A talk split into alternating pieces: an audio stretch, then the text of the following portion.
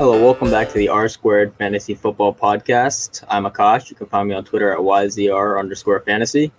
And I'm Ian, and you can find me at Dynasty underscore IM on Twitter. Perfect. So, week five, definitely a crazy week. I thoroughly enjoyed Monday Night Football last night. But uh, let's get right into this. Starting off with the, the Thursday Night Football, the Los Angeles Rams game. Stafford currently 14th in completion percentage over expected. 15th in PFF passing grade, three ish rush attempts per game. So this is a Stafford that we knew from Detroit, where he's middle of the pack in a lot of passing, but the volume's really good there in Los Angeles. And with two great wide receivers, even if he has little rushing production, it should be able to lead to low QB1 production for the rest of the season. Then Cooper Kupp and Robert Woods, they are who we thought they are. Woods had a good bounce back game, but Kupp should be a good low wide receiver one rest of the season. Woods should be a mid wide receiver two. And Higbee, not really very involved. He's uh, seeing a 12% target share on the year, so that's not going to be very conducive to week to week fantasy success. But he's obviously going to have good um, touchdown upside every week just because this is such a dynamic, just high scoring offense. So the upside for touchdowns are there. And then Darrell Henderson, when he's healthy, seeing 90, 90% of the opportunity share that is a workhorse. That is something to covet, basically. And so I feel like he'll be underrated for the rest of the season just because he's not one of the hot all star names for that you think of when you think of workhorses, but the opportunity is there for him to be a low running back one for the rest of the season just because of opportunity and the fact that this offense is so good. He'll probably be scoring a lot of touchdowns week to week. I do agree with the Darrell Henderson take. He's seeing a lot of the opportunities. Uh, on the opposite side of the ball, Seattle lost Russell Wilson for an extended period of time. It sounded like six to eight weeks, but I haven't seen a legitimate timetable. But at some point in hopefully two months, Russell Wilson will be back into this offense. But for the time being, that means that Geno Smith is available in a lot of leagues and he'll be a starting quarterback, which is always something you want. So the question is, what should we expect with him? I think I think it'll be there's going to be a decent floor there considering in his limited time at the end of the fourth quarter there. He already had three rushing attempts and he does have weapons at his disposal. Like DK who's a really good alpha and Lockett who's a really good beta two of the best receivers in the league at his disposal. And I also believe for those two receivers who are seeing a funneled part of the offense DK seeing 28.4% Lockett seeing 26.1% so it's very funneled and I think we'll see even more pass attempts than we did. Not that there's been many, but because I'm expecting a lot more negative game scripts without Russ being there. And I think they'll be throwing more, which could be good for DK and Lockett, especially in redraft or maybe in Dynasty where Lockett or even DK's value has fallen a little bit. I think it's something that you should look into. And as for Chris Carson, he's always been a floor play. He just doesn't get the targets. So unless he's scoring touchdowns, it's, it's hard to plug that uh, have RB one hope with Chris Carson. Yeah, definitely agree there. The fact that his offense is so condensed between uh, Lockett and DK makes them it's downgrade. Obviously, you go from one of the best QBs in the league to Geno Smith, you're gonna get a downgrade, but they'll still be startable. You're moving on to the New York Jets game in London at 9 a.m., which I had to wake up for. That was crazy. I hardly ever wake up that early except for school. But Zach Wilson, this point for for your leagues. He's not really a startable QB. There's not a lot of rushing. He's playing like a rookie. Like he is playing poorly, but he's playing like a lot of rookies do. Just because he's playing poorly doesn't mean we should lower expectations from him because a lot of rookies don't play well. Negative 6.8 completion percentage over expected. No games with positive completion percentage over expected. 29th in PFF passing grade out of 34 players. So he's not overly bad, but as far as rookies go, he's he's fine he's playing just like Lawrence and Fields and Lance, so don't panic on him. Michael Carter seeing 50% of the opportunities in the last three games and an 8.4 target share on the season. So this offense isn't great, so there's not a lot of touchdown opportunity. Plus, we saw Ty Johnson get some goal line work and maybe Tevin Coleman in weeks past. So he's probably a desperate flex play. There's not a ton of upside. And then Corey Davis with a 22% target share on the year with a rookie quarterback who's playing like a rookie he's gonna be probably uh, boom bust wide receiver three probably, but there's week to week upside with the amount of deep targets he gets and Zach Wilson. He's a talented player, so he occasionally flashes some arm talent, makes a good deep throw, and Corey Davis gets a long touchdown or a long catch, so that's good. Jamison Crowder, low A dot slot receiver, not a lot of upside, really just the weekly floor play, I guess. But in an offense, it's not that great. How, what is the floor? Sometimes he sees a lot of targets in the games, but he's like Cole Beasley or something. So Elijah Moore through four games he's played, he missed one game, but he's not seven out of nine rookie wide receivers with 10 plus targets. So he'll get better as the year goes on. Right now, he's not playing very well, but rookies typically get better as the year goes on, and he's seeing a lot of valuable down the field, field targets. So there's no reason to panic just yet. It's only been a couple games. As for me, the game was at 6:30 in the morning, so I actually didn't wake up for that on a Sunday. But looking at, uh, it was awesome to see that Kyle Pitts finally got a touchdown, and now it's time to appreciate just how good he is as a rookie. His 17.9% target share ranks seventh amongst all tight ends, which is something you absolutely love to see from a rookie tight end, which tend to struggle, but the production's there on a high volume passing offense still. They're still throwing over 40 times a game, which is great to see. And it also helps give Cordarrelle Patterson RB2 rest of season positioning, if not big high weeks that he's had, because he has such a high target share. He's at 14.9% and still seeing 40% of the ops. And they're valuable targets too, because his ADOT is the 10th highest among all running backs, and that includes all running backs, not ones that are seeing as many targets as Cordarrelle Patterson is. So if you can't sell Cordarrelle Patterson for a second, absolutely hang on to him because there is RB two rest of season upside. It's he's getting great usage. I would say RB two is probably like close to the floor right now. He's yeah, yeah, floor. Sorry, this is sorry. He's got high upside. He's shown that he has RB one upside. He, I'm yeah. sticking him as an RB two rest of season, and so I'm saying that's more of his floor.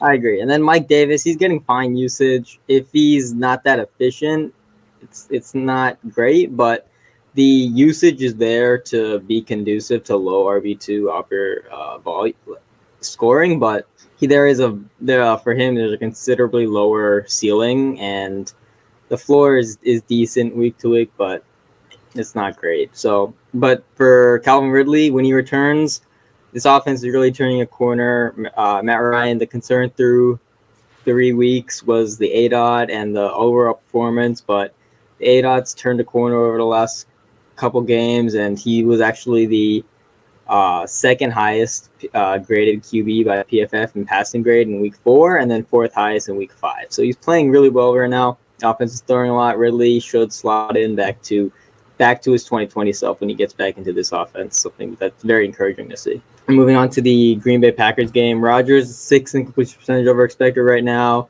He's been playing really well in some of these games. Adams with a 46% target share this, this week. He's the wide receiver one for the rest of the season. He has upside that no other wide receiver can match at this point of the year. He is the ultimate dynasty buy if you're contending because he presents an upside like no one else does at wide receiver and he's falling in dynasty ranks because he's hitting that age curve right now.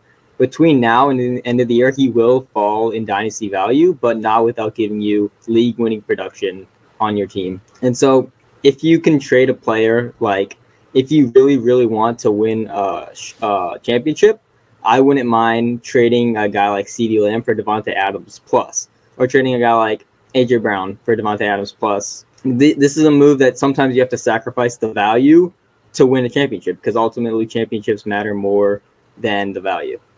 And then Aaron Jones still a mid running back one. The the target shares there, the carries are there. He's just we know who he is at this point. Yeah, I definitely agree in trading for Davante Adams as a contender because there is no one that can do what he's doing because he has a 37.9% target share. Like that's absolutely crazy through week 5 and his 45.9% target share like you said this week is just absolute astonishing upside, especially with Aaron Rodgers as his quarterback. So you're not going to get that anywhere else. And as for the Cincinnati Bengals, Joe Burrow is also throwing well. He hasn't he didn't throw as well as he did in three and four, where he was one of the top three in the league both both weeks, but he was still good. Chase Alpha this game, we saw 27% target share, 4.18 yards per team pass attempts. He's seeing a lot of high valuable targets as well and good for 27.9 through five weeks, it is pretty awesome to see Ja'Marr Chase as a wide receiver one. Not totally sure it'll hold, but it'll be a high end wide receiver two as floor is what it feels like.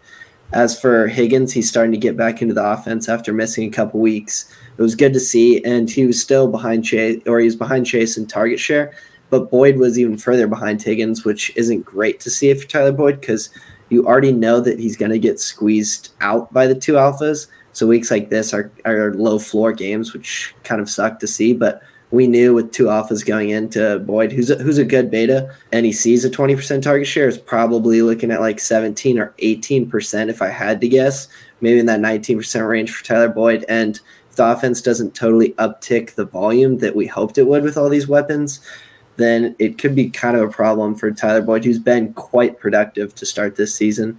And then we saw a limited Joe Mixon in this week. I'm sure we'll see him back to healthy where he gets just the crazy usage that he usually gets. Yeah, something for Higgins. He only plays 70% of the snaps. So that tells me it's not uh, guaranteed it's not guaranteed that this is why, but it tells me he's not fully back from his injury. So uh, Higgins getting alpha in this game by Chase isn't something to worry about for Higgins. We know he's a good player. We buy good players. I expect them both to have alpha target shares by the end of the year, and them both to be producing really, really well because they have a QB who's playing really well, and they're both really good players. Yeah, I did put in that uh, T. Higgins was a buy this week because people are just getting a little too low on him, especially just worrying that they see Chase as a true alpha when I think it's still well within the range of outcomes for T. Higgins to be the leading receiver on this team. Yeah, it doesn't have to be either or for these guys. It could definitely be both. Definitely. And then there's uh, Tyler Boyd being expensive Jamison Crowder. Right. So then moving on to the Detroit Lions game, Goff is 20th in completion percentage over expected, 26th in PFF passing grade. This is normal, slightly below average Jared Goff, who's not fantasy football relevant. He's just there who's a fine bye week QB three for your super flex teams. It's whatever. But the real the guy you should be excited for in this offense, D'Andre Swift, 19% target share on the year. That is insane. That is elite target share. That is it should be top three in the NFL. Any other season, I believe it would be top three in the NFL. I haven't checked him against other running backs, but that is elite receiving usage. And what I've seen people talk about for Swift is that he may not be getting all the carries, but he's getting high value outside carries while Jamaal Williams plunges up the middle for three yard gains. And so this is absolutely what you want to see for Swift, who's not being used as a workhorse. So he's the, the risk of injury is lower just because he's seeing less touches and he's seeing the touches that don't that you weren't going to go flying face first into eight men in the defensive line. So that's it's good to see. The he's also getting good red zone usage, which is good. The upside is still top five for Swift. I think his uh, people's opinion have fallen on him over the last couple games, but he's still scoring really well and getting usage that leads to elite production. And then Hockenson has a 17% target share on the year. I think people are pretty disappointed with him after the first couple weeks where he looked fantastic, but I think he is playing through the knee injury, where which is limiting him to an extent. Plus, he also talked about how it's been an adjustment for him going to being the focal point of the receiving game and having defenses focus on him. Previously, he had Kenny Golladay and Marvin Jones there to take pressure away from him, but you just don't have that pressure taken away from you with wide with wide receivers like Amon-Ra St. Brown and Quintez Cephus, who's now hurt, and Tyrell Williams, who was hurt but comes back. It's just different for Hawk. He's going to have to make an adjustment, but I believe that he should adjust. Yeah, I agree with you there. And then looking at Minnesota, who won this game, uh, it would have been an awesome game to see Dalvin Cook in there because Kirk Cousins did go to Alexander Mattison a lot. He had a 22.6% target share, which is definitely something that Cook could have been doing this game. And for the opportunities that Mattison had, we know what Cook would have done. So it's too bad that we did not see Dalvin Cook, and hopefully we see him back soon. Uh, speaking of Kirk Cousins, he's still passing very well. He's still top um, five in PFF passing grade through five weeks. And that's only helped guys like Justin Jefferson, who's currently a wide receiver one and is putting up an alpha target share and the yards per team pass attempts. It's elite 2.41. So that's absolutely something you love to see from a second year guy who was historic his first season. So the answer to dynasty wide receiver one that's ever changing, it seems like, has always been Justin Jefferson. And even this season, it still is Justin Jefferson. And then Thielen is kind of showing the low floor. That I mean, there's been so many opportunities to get out from under Thielen. He's a high TD rate guy um, who's a beta, getting 31 or 32, I believe. So Thielen's kind of showing that low floor. I, I, he'll have better games than this, but it's it's definitely not something that you want to be holding on to on your uh, dynasty rosters because there's really no value. If you have Thielen, you're holding him forever.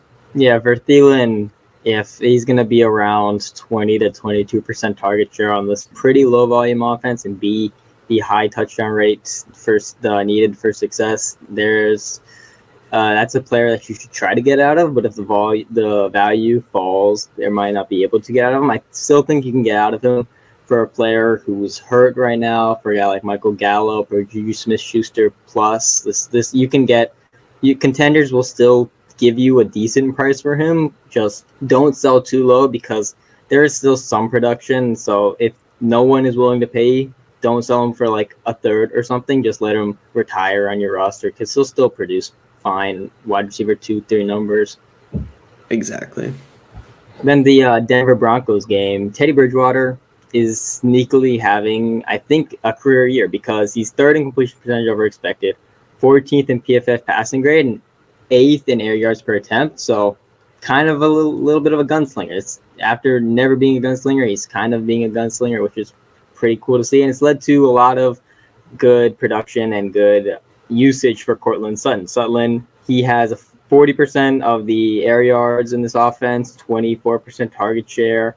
I think the target share is being dragged down by his week one pretty much dud, where I think he was still recovering from the ACL, not 100%. If you want to drink that narrative Kool Aid with me, then he has a 28% target share and 46% of the air yards since then from week two to week five.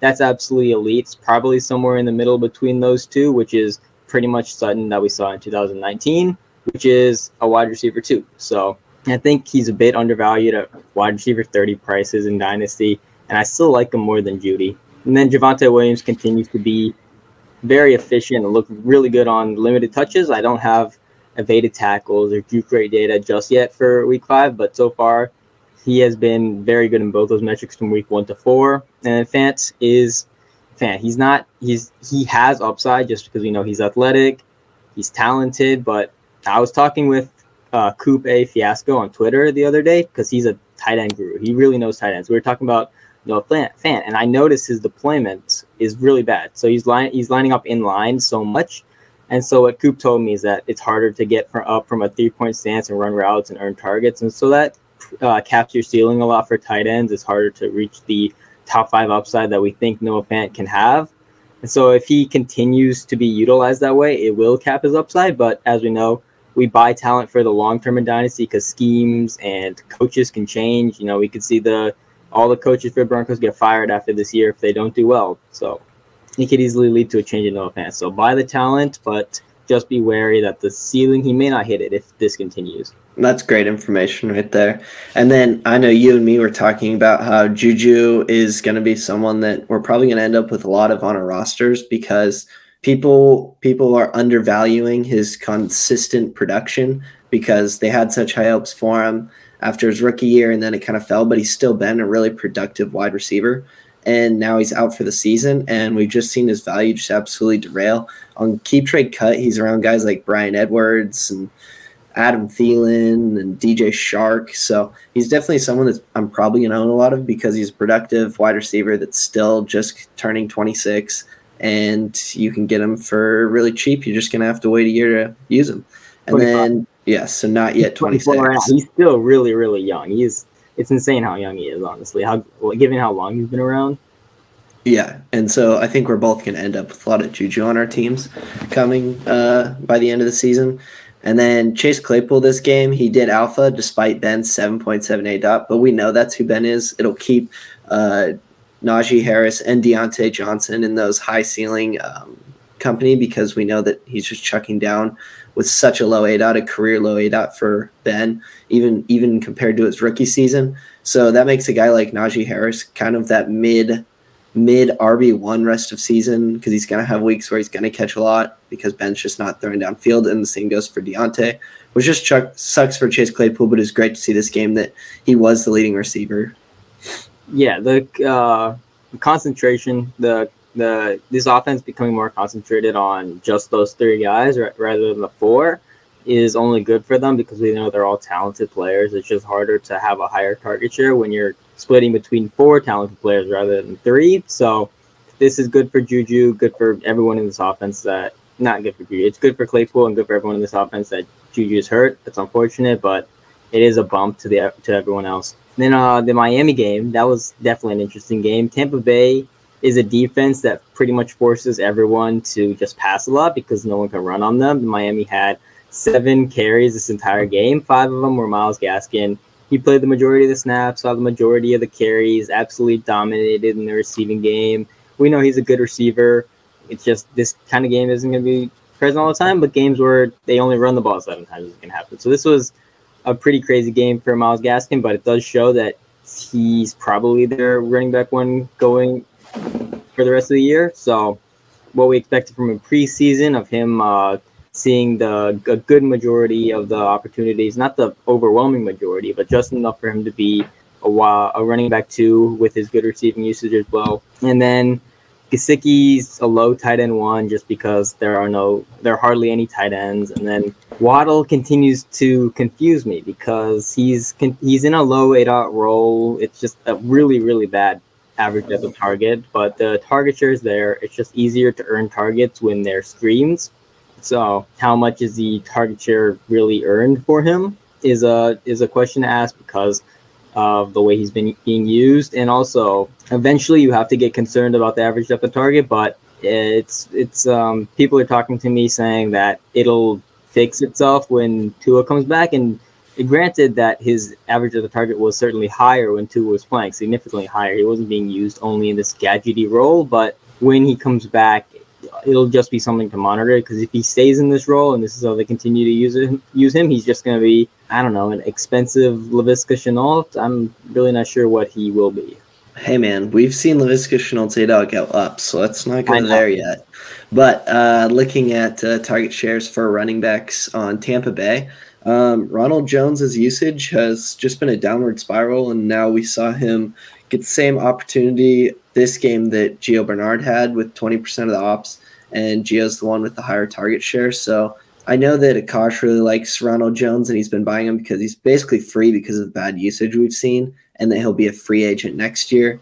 Um, I'm not quite as into Rojo just because the way he's being used now scares me, especially when you look at guys like Giovanni Bernard who are more integrated into this offense and are now getting the same amount of opportunities that Ronald Jones is. And then a guy like Leonard Fournette is someone that you should be buying because he's been getting consistently good usage on a consistently good offense that has consistently good volume.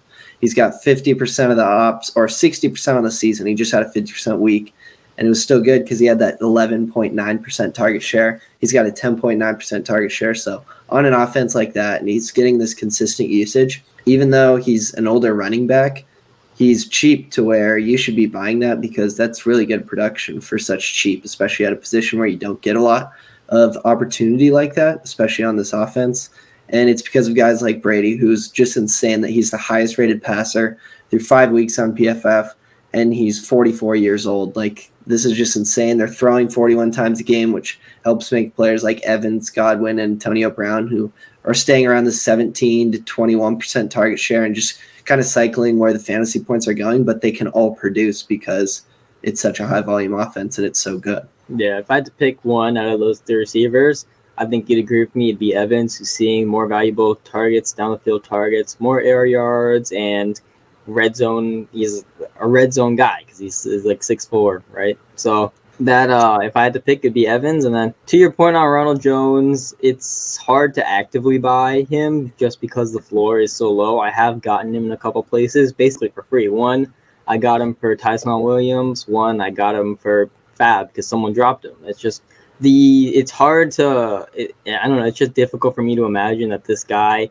who was a top 20 running back last year who nearly rushed for a thousand yards if it wasn't for missing the last three games due to, I believe, a, an injury, then he might have rushed for a thousand yards. And just hard for me to believe that that kind of player is seeing what five carries per game now. So I think there is some level of talent, and the fact that his situation will should change uh, next year, it's worth buying for the price that is so low right now. That I'm I'm definitely interested. It's not something I actively buying just because there's a good chance he fizzles out and doesn't get a starting role next year. And doesn't earn a starting role after he doesn't get a starting role next year. So the, the floor is low, but the ceiling is decent relative to his price. And uh, moving on to the, I believe it's the Saints game. Com- Alvin Kamara is Alvin Kamara, 17% target share, nine, not not 17, 19% target share and 19 carries per game. That is elite usage, and it should result in him being a high RB1 for the rest of the season. There have been some occasional flashes from Marquez Callaway, but 18% target share on the year, it's certainly not bad. It's just that I'm really not sure what's going to happen with this offense when Michael Thomas gets back. All that I really know is that the volume should go up. It's just hard to like anyone besides Kamara, MT, and maybe Jameis Winston. Because if the volume goes up and he keeps being semi efficient, then I think that he could be a QB2. But while the volume is so low, it, he shouldn't be very startable. But if Michael Thomas comes back after their bye this week, then I think Jameis Winston enters startability. You get like he has weekly startability, especially in Superflex. Yeah, there's New Orleans Saints is one of those teams that there's it's super concentrated and there's not a lot of uh, studs in it and there's not a lot of guys who are too relevant in terms of who we want to be getting and on our fantasy teams. So there's not a lot of news coming out there. So it should be awesome to have Michael Thomas back. And then for Washington, it was it's tough to see when you have Gibson who has 64.7% of the ops and McKissic who has 17.7% of the ops. Yet McKissic is the one seeing twice as many targets, which has been the problem with Gibson because McKissic's still there. They still trust him as that passing down back. And that, that just hinders the upside that everyone was drafting Gibson for at the end of the second or a high RB one. So it's it's probably like this rest of the season, barring injury. Uh, Terry McLaurin seems like a guy who's never sell, almost always a buy because he's not being valued as just that premier wide receiver that he really is.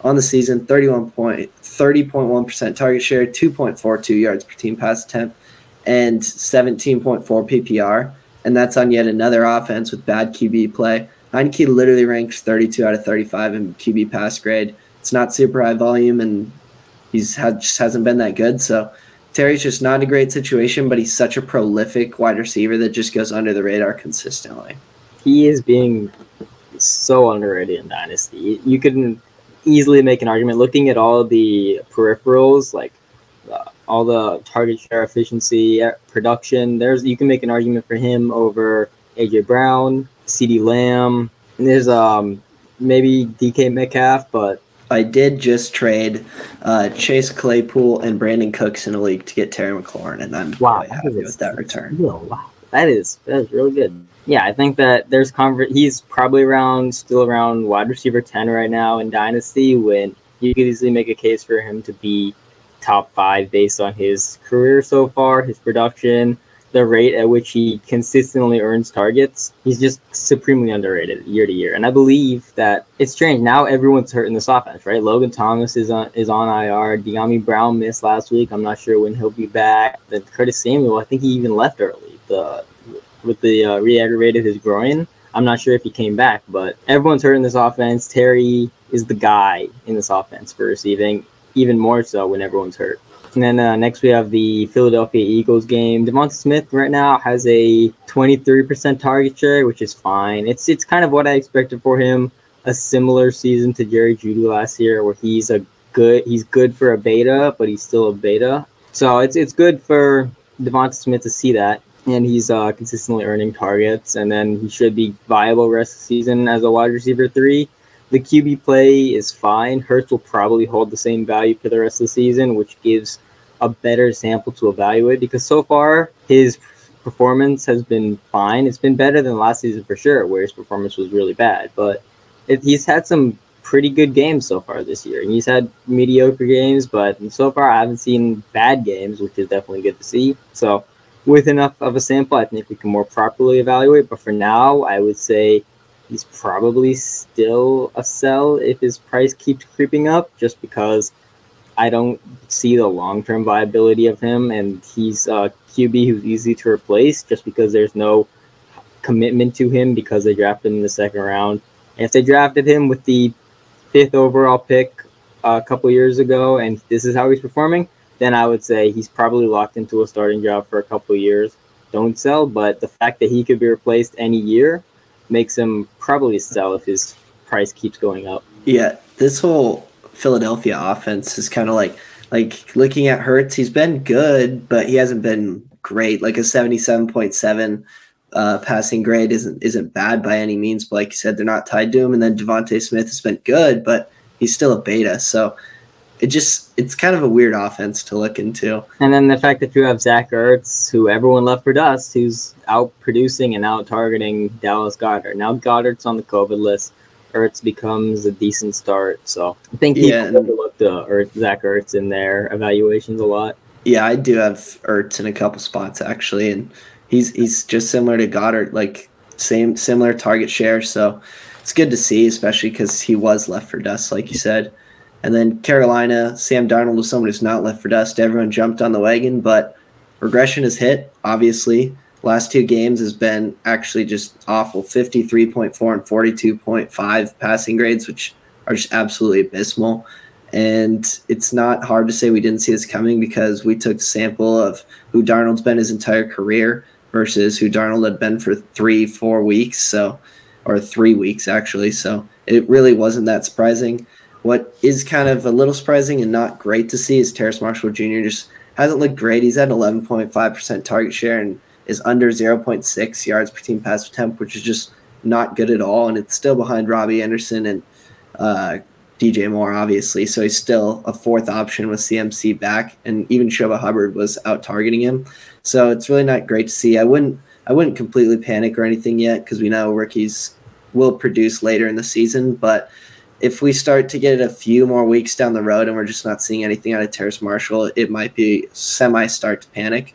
Um, and then CMC should be back. Chuba was good in his absence. He saw 17.6% of the targets last week, good for 18.4 PPR, which is good, but it kind of feels like he'll just turn into one of those Alexander Mattison types, maybe a little bit better than Alexander Mattison, but still just one of those guys that everyone will talk about, like how handcuffs and stuff, and they'll they throw Alexander Mattison as the key. I feel like Chuba's going to end up there with CMC coming back. He's just going to be that that handcuff. Yeah, for Marshall, he's right behind uh, Elijah Moore in the PFF rookie receiving grades amongst guys with 10 targets. So it's not panic yet. And as the season goes on, hopefully we see signs of flashes that keep him out of phase plan- planning range because, of, as we know, face planning after your rookie season is not good. His history shows that those guys have bad recovery rates. So, but the thing for Marshall is that we consistently see rookies improve throughout the season, and he has until week seven, week 18 to show us something, right? So it's not that even if we're in week uh, 11 or 12 and we haven't seen much, there's still hope.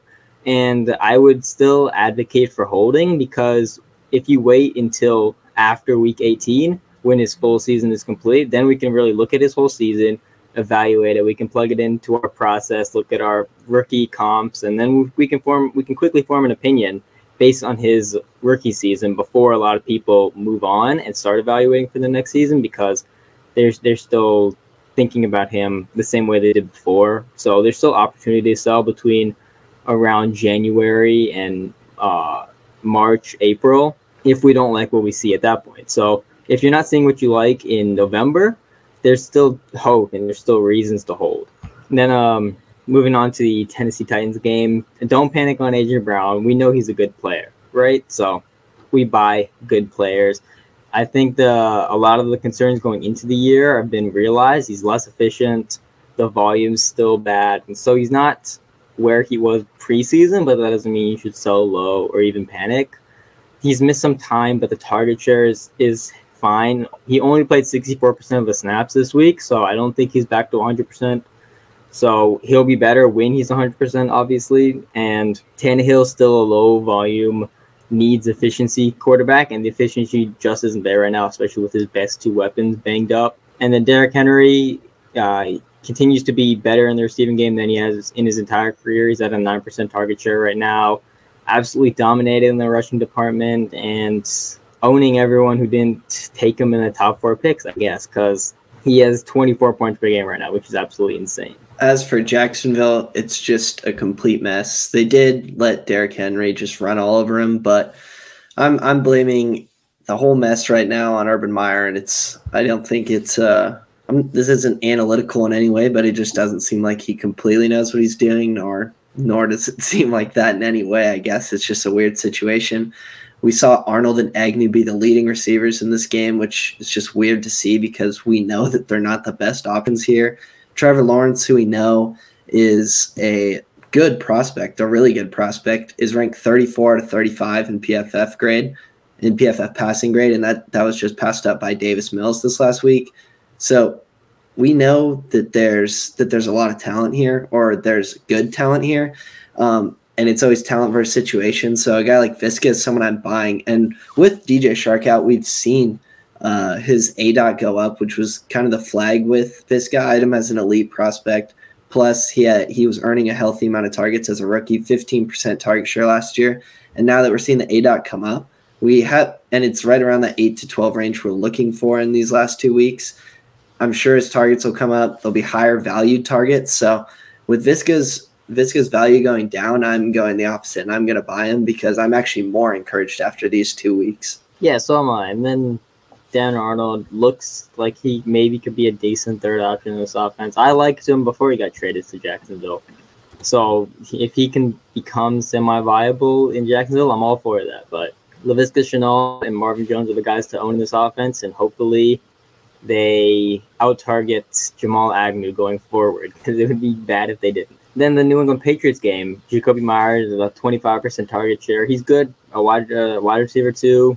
He's a good player. We know that. And then uh, Mac Jones is 23rd in ADOT and little rushing. We know that. We talk about it every every week how the fantasy football ceiling for Mac is probably pretty low.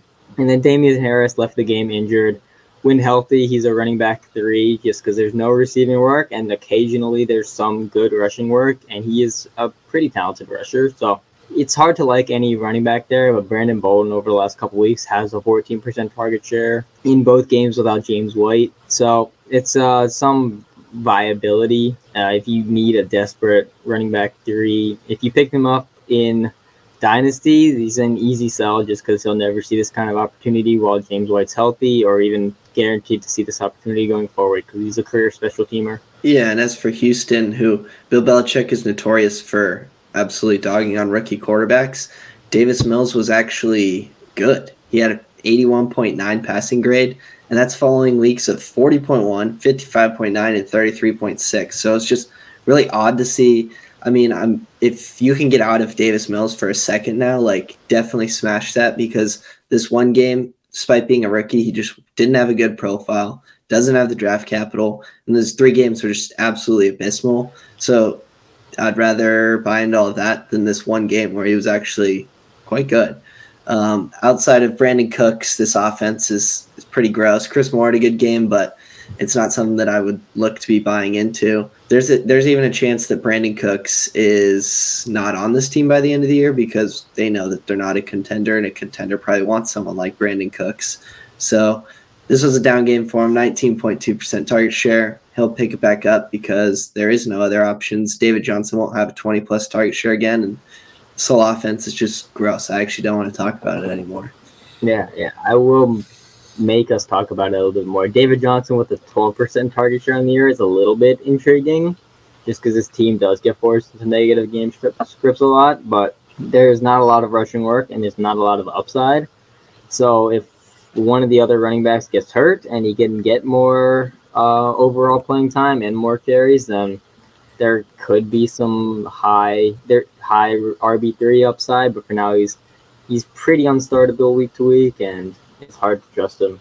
Then the the Chicago Bears, Justin Fields, since uh, Lazor, I believe I'm saying that correctly, took over the play calling week four, has an above average uh, completion percentage over expected of around three and highest air yards per attempt in the league, right? So there's certainly some upside there with him throwing pretty well over the last couple games and throwing deep. So he's throwing deep and throwing well, which is a great recipe for success, as well as we know he has rushing talent. He's not rushing a lot right now, which is which sucks to see because that's why a lot of people liked him in the preseason, even in redraft when we know he wasn't going to start eventually because there was believed to be some upside when he was starting. But right now, the volume isn't there. The rushing volume isn't there. Eventually, both will get better, and I think they should trust him to pass more and to rush more. But right now, it's not great. Allen Robinson, with a 24% target share, should go up to around 26, 27% as the year goes on. Mooney at a 25% target share. I don't believe that Mooney's better than Allen Robinson, so I think Mooney goes down to a, probably a 21 or 22% target share. And then long term, I really expect Allen Robinson to earn more targets. And Cole Kmet's usage has been interesting. He's through his target share through um, five weeks is 16%, which is fine. It's a probably a high tight end two or low tight end one. So if the volume goes up, Cole Kmet probably goes from a uh, near zero in fantasy football to a desperate start in fantasy football. And then the running back split while David Montgomery's out looks to be even in the rushing game or slightly in favor of Khalil Herbert with some edge to Damien Williams in the receiving game. So I would le- look towards Damien Williams, I believe. So, but if the split continues, it's neither of them pretty much, especially against the Rams next week. No, not yeah, the, Rams is um Giants, but if it continues to be a split, it's not something that I'm overly interested in. I, I do believe the pass volume would go up because it's just crazy low right now, like historically low. So that should be good news because Allen Robinson is still earning targets and Mooney is too. But yeah, there's just been no volume and it hasn't been good. So I do think it goes up from there. And then looking at Las Vegas, Gruden's gone and good riddance, but it shouldn't shake much up for fantasy football. Like we know good what the good players on this team are and good players produce.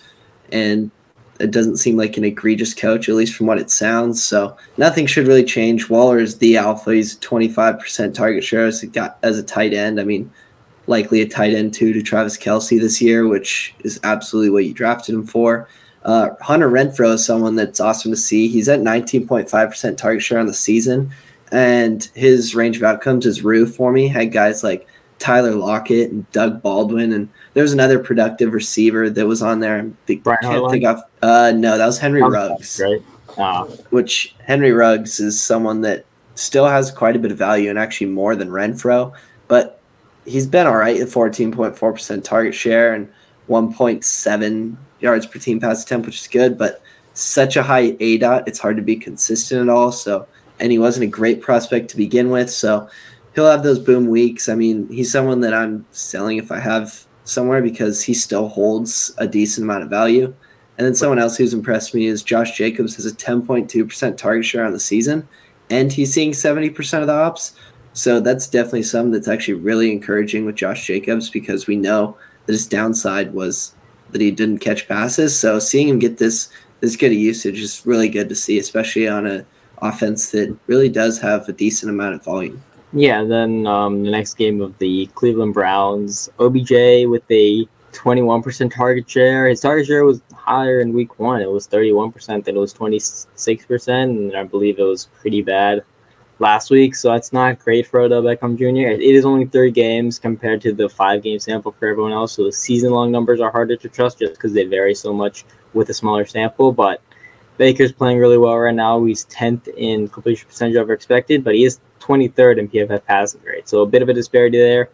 But what we know about him is he is a good, uh, pretty good quarterback who sees not a lot of volume, which keeps his price low. But I think in the long run, he will end up being a serviceable QB2 or a good passer who doesn't see a lot of volume. So that's um, Baker that's Baker's price right now. That's what everyone's expecting, and that's probably what continues to happen because Chubb and Hunt are very good.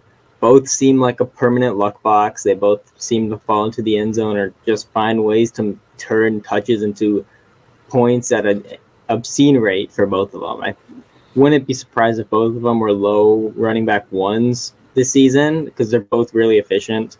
It's hard to count on efficiency week to week or even year to year. But we know these guys will be efficient because of the scheme and the fact that they've been efficient for so long. I guess it's just how they are. Yeah, and then this was a great game because there was a lot of fantasy points scored. It was such a high scoring with a lot of touchdowns game, which was really excited to see. And Herbert was at the helm of that. He was absolutely balling. He's the fourth ranked passer going into season. Uh, I remember you hit on it when we were talking about Justin Herbert about how he's 11th in CPOE, uh, completion percentage ever expected, but he wasn't killing it in the first couple weeks. And it was just, we said, if you trust the process and luck will come his way because he was playing well and the fantasy points have absolutely poured in for him. Yeah. Uh, looking at the Chargers, I found out today that you can flip Mike Williams, who's been really good, for Keenan Allen, who, yes, all the hype is with Mike Williams and he's scoring a lot, but Keenan Allen is still the alpha and let alone the established alpha in this offense. He still has a higher target share on the year, so he's still earning healthy and more of those targets. So, and it wasn't just you could trade him straight up. There, it was a decent amount on the Keenan Allen side that you could get. It was around a second round pick. So Mike Williams for Keenan Allen a second is something that I would be smashing if I could, despite how good Mike Williams has been. And then Austin Ekeler, someone who's just been awesome. Last week, 91.7% of the ops plus 12% target share is just absolutely the usage you love to see on a high volume, good offense.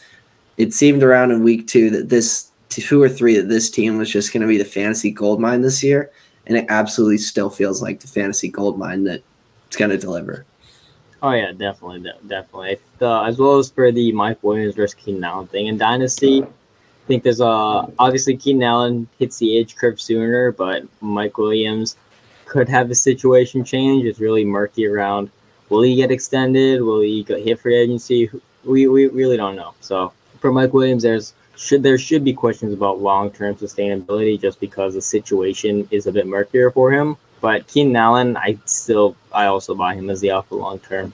Moving on to the New York Giants game, this was a hilarious game for Kadarius Toney, who had a 35% target share, 10 catches for 189 yards, punched Damontae Kazee and got ejected from the game, which was hilarious because he was doing so well before that. It was really good to see, but the but I don't know. He, he got ejected from the game, but before that was doing very well. And I think this is a guy that a lot of people kind of whiffed on because we focused too much on the profile and didn't look at the draft capital, which has some signal in and of itself. Just the fact that he got drafted highly probably led, leads to usage. And I think he continues to get on the field from here, even when Shepard and Slayton and Golladay are all healthy. I think uh, Toney still ends up on the field, and if he can get on the field and earn targets, he will. He's a guy that can rise in value substantially from even from here after he's risen in value. You can continue to rise in value, and there is certainly upside for him. He is a first round alpha, even with a bad prospect profile. Eventually, if he produces well, you have to think about the production college production profile less and less. So he's a guy that I actually have sent out offers for him in a couple leagues because I don't know. He's not a guy that I want to miss out on because the price is low. There's certainly some upside. So I sent a, I sent like Curtis Samuel for him because I believe Curtis Samuel he's injured, banged up. I don't know if he's going to be healthy for the next couple weeks. I'm rebuilding, so I get younger, I get more upside. So I think Kadarius Toney is a guy that's worth maybe buying high on for another wide receiver four, just because the price is still low for some for some upside. Yeah, and this kind of goes into pivoting. You got to know when to pivot. Now is probably not the time to pivot and go all in or anything like that, but it was a very impressive game. It was definitely very impressive for a guy that we don't expect it from, and he was good last week too. So it's definitely something that we'll be keeping an eye on, especially over the next few weeks, see if it's something that does hold or if he's if he's a real deal. And that first round draft capital will probably be one of those things that was just overlooked when it probably shouldn't have been. And then looking at Dallas, don't panic on CeeDee because the expectations were too high to begin with. And they actually still are looking at KeepTradeCut values, the wide receiver three, but CeeDee Lamb's still a beta, but he's a really good one. He's actually probably one of the better ones that we'll see in quite a while because he's had a, a very good rookie season and uh, mixed with a very good uh, prospect status. So with a good quarterback as well. So he will be a very good beta. But the wide receiver three overall in value, I mean, I don't want to spend that price on a beta unless he's attached to Patrick Mahomes offense. Looking at the other wide receiver, Cooper, is actually someone I'm more worried about because he's hovering 20.9% target share, which he's always been a 20, 22, 23% guy. I think he's getting baited, or he's getting baited by CeeDee Lamb now, and it's already a passing offense that doesn't have that high value. After that 58 point or 58 passing attempts in week one. It's gone all the way down to 33 per game, which just isn't a good look. And there's a lot of rushing that Ezekiel Elliott and Pollard are doing that just makes this offense a little less exciting despite all the good options, including Schultz, who's been impressing and probably a back end tight end one, tight end one. Not that that's a lot, it's because you need those upper echelon tight ends, but he'll still produce good weeks. He'll likely end up as a back end tight end one. It's it's a really good offense, just lame lame volume. Yeah, I agree there. For Cooper, I think there is something to be, to be said for how banged up he's been over the last couple of weeks, but the volume should have been a concern entering the year. I don't think a lot of people factored that in.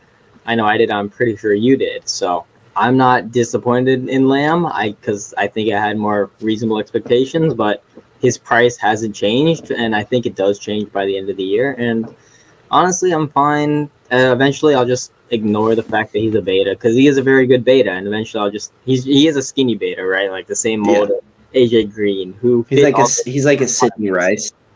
Right, the guy like he fit all the requirements to be an alpha, except for the fact that he was just a bit too skinny. So, and so for CeeDee Lamb, it's a sell at the high high prices that he is at right now, but he's a guy that I think eventually will work his way into the production matches the price, even if the production has to go up a little bit and the price has to go down a bit. And then um, moving on to the San Francisco game, without Kittle, Deebo saw 32% target share. I don't know how he keeps seeing 32% target share game after game after game, but Brandon Aiyuk only a 14% target share, not what you want to see. It's just just another bad showing for Aiyuk. It's just I don't know. I really don't know what to make of him, to be honest. Uh, I do want to point out, like we said with Tee Higgins, right? Brandon Aiyuk saw seventy percent snap mm-hmm. share, and it just really doesn't make sense because he was so good, yeah. and there's only been one game this whole season where he was above an eighty-five percent target share, and he was actually quite good it's that game. Snap share, right? target share, but snap share. Yeah, and it's just disappointing to see. I don't understand why his snap percentage is so low. It's just mm-hmm. one of those things hard to figure out. He's 66th amongst all wide receivers. And even for how bad Brandon Aiyuk's been, he's not that bad.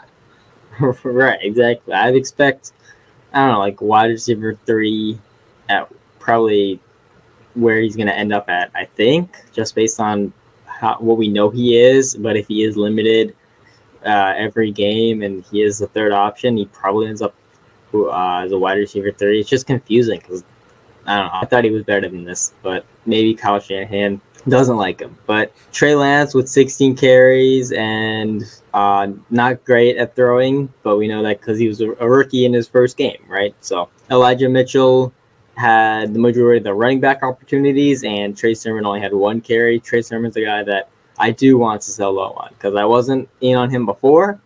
And after him being a healthy scratch in week one, then lucking his way into opportunity when Elijah Mitchell got hurt, and then going back to no opportunity when Elijah Mitchell's back. The writing's on the wall for Trey Sermon. This is not the guy that is going to be used a lot in this offense. And if you can get out from under him at this point for maybe a second, or maybe you give a third and Sermon for a second, then you should definitely try to do that because the floor is is zero. There's a floor of him just never producing anything. So I think he's a guy that you should try to get out on. Definitely. And then speaking of this backfield, just one more thing. I I did find it I think people thought I was a little stupid because around week two or three, I picked up Juszczyk everywhere uh, for like zero dollars uh, of my FAAB. And he's someone that's getting a 10.1% target share on the season with an actual relatively high uh, A dot, higher than Cordarrelle Patterson. So a guy that's getting targets, which we know are more important than carries, and he's getting a decent amount of them out of the backfield with a decent A dot, like, yeah, I'll, I will take that for free any day of the week. And he, and he keeps doing it. So even with Elijah Mitchell back. So it's really good to see. Uh, Arizona on the other side of the ball. Rondale Moore was really good on a really low snap percentage. He had a 20, 21.4% target share on a 47.5% snap share. Hopefully that continues to increase because what Rondale Moore has been doing on the season, uh, uh, 15.2%, which is just right where you want to see it. That's right where good betas are, and especially when he had a good prospect profile. He's someone that we we like. I mean, the value is already adjusting on him, so it's hard to go out and say buy him, and it actually over adjusted for a bit there. But it, it's good to see that Rondale Moore's actually been really good. So, and yeah, then, the uh, highest graded um, rookie in PFF receiving grade who has uh, 10 plus targets. Because if you don't do 10 plus targets, then it's Demetric Felton who had one long touchdown catch. So out of everyone with 10 plus targets, he's been the best rookie in PFF receiving game. Which is really good to see. Yeah, not Ja'Marr Chase, right? So another another really good thing to see was DeAndre Hopkins finally emerging as just the sheer alpha that we know him to be.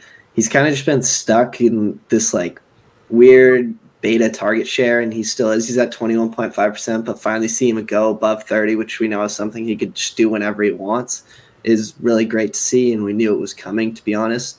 Uh, yeah. Chase Edmonds doesn't get the red zone work. He he gets vultured because he doesn't get red zone snaps, but his receiving of 17.1% target share is still good enough to keep him in that RB2 range. And at the price, I mean, I, I like Chase Edmonds. Someone who catches that many passes and just does it consistently is someone that I want. And speaking of someone I want, Kyler Murray is a cheat code. His his passing grade is quite high. I believe he's top 12, top 10. And we already know about all his rushing. So Kyler Murray is just top three QB, and that's something we knew. Yeah, for Chase Edmonds, the uh, situation isn't amazing because he's a free agent after this year, and I think he does succeed a lot due to the Arizona scheme, which gets him in space. The threat of all those wide receivers and Kyler Murray keeps the boxes light for him, which he thrives on. And the receiving work is there while the red zone work isn't there. So he is a he doesn't have the ceiling as a guy like he doesn't have a the ceiling as many other running backs, but we saw we I don't know we saw the same thing with Austin Ekeler where when he was a scat back he didn't get any of the red zone work, but he kept developing and just turned into a more well-rounded running back. So I don't know if there's that kind of upside for Chase Edmonds because Ekeler hit the upside. He's, he hits like the 99% percentile outcome. But for Edmonds, who's already, I believe, 25 and is a good RB2 at RB3 prices, I think the RB3 prices are appropriate because of the uncertainty with the situation. But rest of the season, I would definitely think of him as probably an RB2. And then the uh, Buffalo Bills game, Stefon Diggs, he will bounce back. He's a guy that I've seen people panic on. Please do not panic on him because he has a 27% target share right now.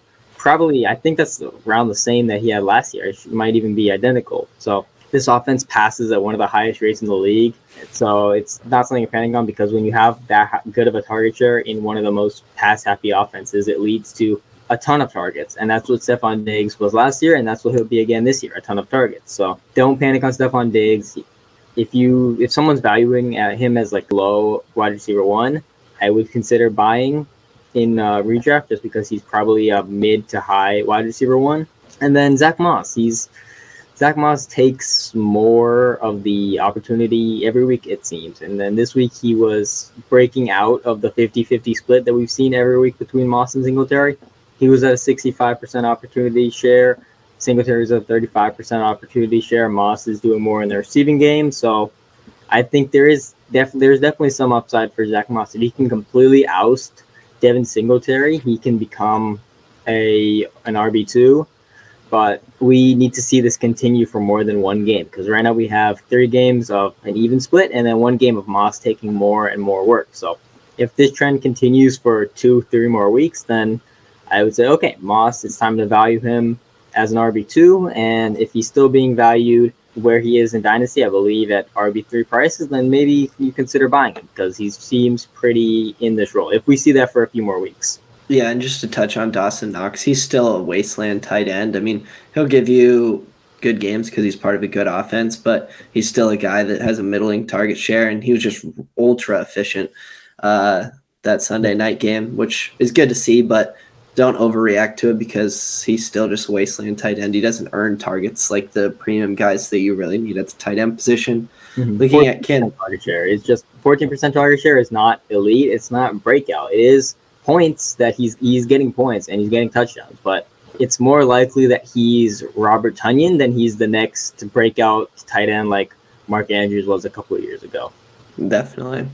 And then Kansas City, there's the big news for fantasy was that CEH was placed on IR. Uh, I think it was today or yesterday following this game, and I'm really not all that interested in who's coming up behind him because they just aren't passing to the backs. And Clyde Edwards Helaire, who had a 10 plus percent target share last year, has just been 5.4% through five weeks. The other options, Darrel Williams, 5.4%, McKinnon, 1.6% on low opportunities, but there's just, they aren't passing to the running backs like they were. We already know the neutral pass frequency is pretty bad. So I'm just, I'm really not into the options as much and the fact that they're going to be overpriced because it's part of the Chiefs. The same reason that Clyde Edwards Helaire was the 1.1 over Taylor because it was part of the Chiefs. But I'm just really not a fan of many of the options here. And outside of the running backs, I mean, it's Mahomes, Kelce Hill. It's it's there's not much I need to touch up on because it's still going to be the Chiefs. They even in down games, they're still good because they're the Chiefs and Mahomes, Kelce Hill would be ones at their position most definitely high end. I believe Hill is banged up, right? So if Hill misses time, I wouldn't rush out to start Mecole Hardman. He probably gets a bump just because I guess, but yeah, he's just still not a great player.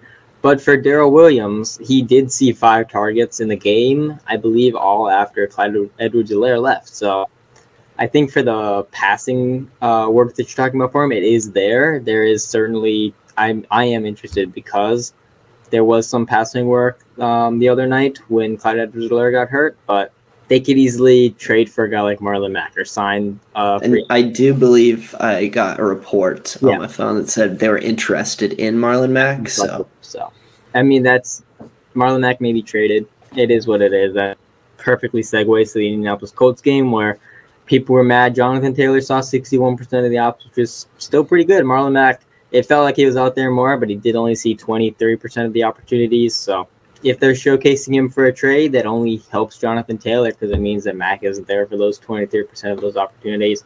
Hines just has games where he's just not involved as a receiver. And so if you want to, if he's your RB4 that you want to sometimes use as a desperate flex because he's involved in the receiving game, there are games where he's just not involved in the receiving game. There's an 11% target share on the year.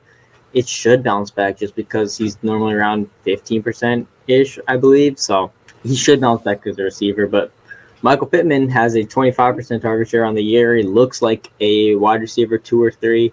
Going forward, I, he's a guy that I probably missed on, but he's been good through from through five games, and I'm adjusting relatively quickly. And Wentz, he's fine. He's definitely better than he was his um, last year's an Eagle, but he was god awful in so many metrics. But right now, he's 15th out of 33 quarterbacks in completion percentage over expected, 20th in PFF passing grade out of 34 QBs. So he's above average QB, probably a QB two in Superflex, but I think long term he'll be the he'll probably be the quarterback in Indianapolis, but won't do much with it. Definitely won't like win a Super Bowl or anything. And I agree with you on Pittman. I've week by week slowly just been getting more into believing that Michael Pittman's probably pretty good. And I think we touched on a lot. Courtland Sutton's just a great comp for him. He was already in his range of outcomes for me, and he seems to be hitting that that good second year leap that we just really needed to see and he's an alpha, which somewhere is between huge. Gallup and Sutton. Yeah, definitely, and it'll be really interesting to look at a guy like him at the end of the season, kind of see how his second year turned out. Um, as for the final final recap team here, we got the Baltimore Ravens. I mean, we just need to give appreciation to Lamar Jackson, who now is the fifth highest passing grade, and we already know how prolific of a rusher he is. Of all quarterbacks, he's leading in rushes, and it's by a decent margin over Jalen Hurts and definitely over the rest of them. So we already know how prolific Lamar Jackson is, and his passing improvement has just been crazy awesome to watch. He's literally just cheat code. Uh, Rashod Bateman arrives next week, which is awesome because we know he's a really good prospect. I comped him to CeeDee Lamb. That gives any context. So definitely excited to see Bateman and what he's going to do out there.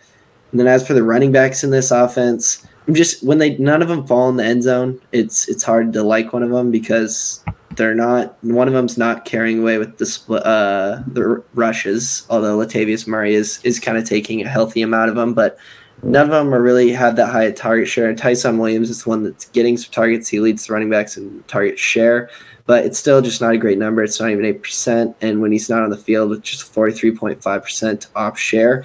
It's not exactly the sexiest thing. And like I said, when they aren't scoring those rushing touchdowns and they're doing it in the air to score it, it just doesn't leave a lot of upside for these running backs. And then I, I try to tell you guys about Marquise Brown. For someone who it was crazy to see in the offseason where Diontae Johnson was in that wide receiver 20 range, and then you had Marquise Brown, who at times was in that wide receiver 50, even touching 60 range. So it, it's correcting itself. Yeah, for um for Bateman, I I'm curious to see where his target share ends up right now. Hollywood is at 24%, Andrews at 24%. I think I'm have this is just a guess based on estimated guess based on my expectations for him, but I believe he takes a little bit of a chunk out of them and then more out of Sammy Watkins, I think. And I think Andrews probably sticks around 23, 24%. Hollywood goes to 21 to 22%. And then Bateman ends up around, I'd say, 18 to 20%. You absolutely nailed those in my head. I was going with Bateman 18, 20%. Just feels really good. Maybe 17, 20%. So it's good to hear you nail basically exactly what I was thinking. Right. So for that, for um, for that range, I think I, I was talking to someone earlier about that uh, about I expect that for Bateman, and they said that'll make him a face planner, and I don't agree with that at all. I mean, that's the same range that CeeDee Lamb was in last year. It's just below what Brandon Aiyuk was last year. It's just below where Jerry Jeudy was last year, and yeah, I think I think it's really reasonable to compare him to like a CeeDee Lamb last year. I think he'll end up like that average wide receiver three territory. Um, we know what happened to the pass attempts with CeeDee Lamb last year, and now it's they aren't great, but it's not last year either. The Ravens are passing more because they have these weapons. So right, the weapons are good. Lamar's passing well, and no running back certainly helps. So I think this offense continues to pass more than they've done in the last um, few years. And right now, uh, right now uh, they are 13th in neutral pass frequency, which is terrific because in the past few years they've been 32nd or 31st. So to see them be 13th, that's amazing. That's a great outlook for Bateman because this isn't last year's Baltimore offense where people were wondering whether they could support three weapons. I think they won't always support three weapons, but I think there's viability for all three of them, and I don't think Bateman face plants. And so I definitely think that this um, I definitely think that this uh, that Bateman comes into this offense and has some value, and I don't believe he will face plant. I wanted to quickly audible and look at all the wide receivers in the range of 16 percent target share to 20 percent target share over the past few years. So these uh looking at everyone in that range as rookies for the over the last three years, we have Jerry Jeudy, Tee Higgins, AJ Brown, Chase Claypool, Deebo Samuel, CeeDee Lamb, DK Metcalf, Marquise Brown, and Denzel Mims. So that's a that's pretty good. I think that Mims definitely did that uh, in just a few games. Um, so if, if Bateman can do that coming into this offense after missing some time, I think that definitely is great for his outlook. Most definitely, I'm with you there. Right. So I think that about wraps it up. That was our last game. So Thank you for listening to the R Squared Fantasy Football Podcast. You stuck around for another hour of our voices. Know we got some hate on the last one. This one guy in the comments who said that he hates my voice and that I should take speech classes because I keep stuttering. So if you can stand my stuttering for this long to stay around for the video, thank you so much for watching. You can find me on Twitter at YZR underscore fantasy, where you don't have to listen to my voice. All you need to know is how to read. You can find Ian on Twitter at dynasty underscore IM. Thank you for watching. Be sure to go, if you're on YouTube, like and subscribe, download and follow if you're on any other streaming podcast site. Thank you. Have a great night, day, wherever you're listening to. Have a good one.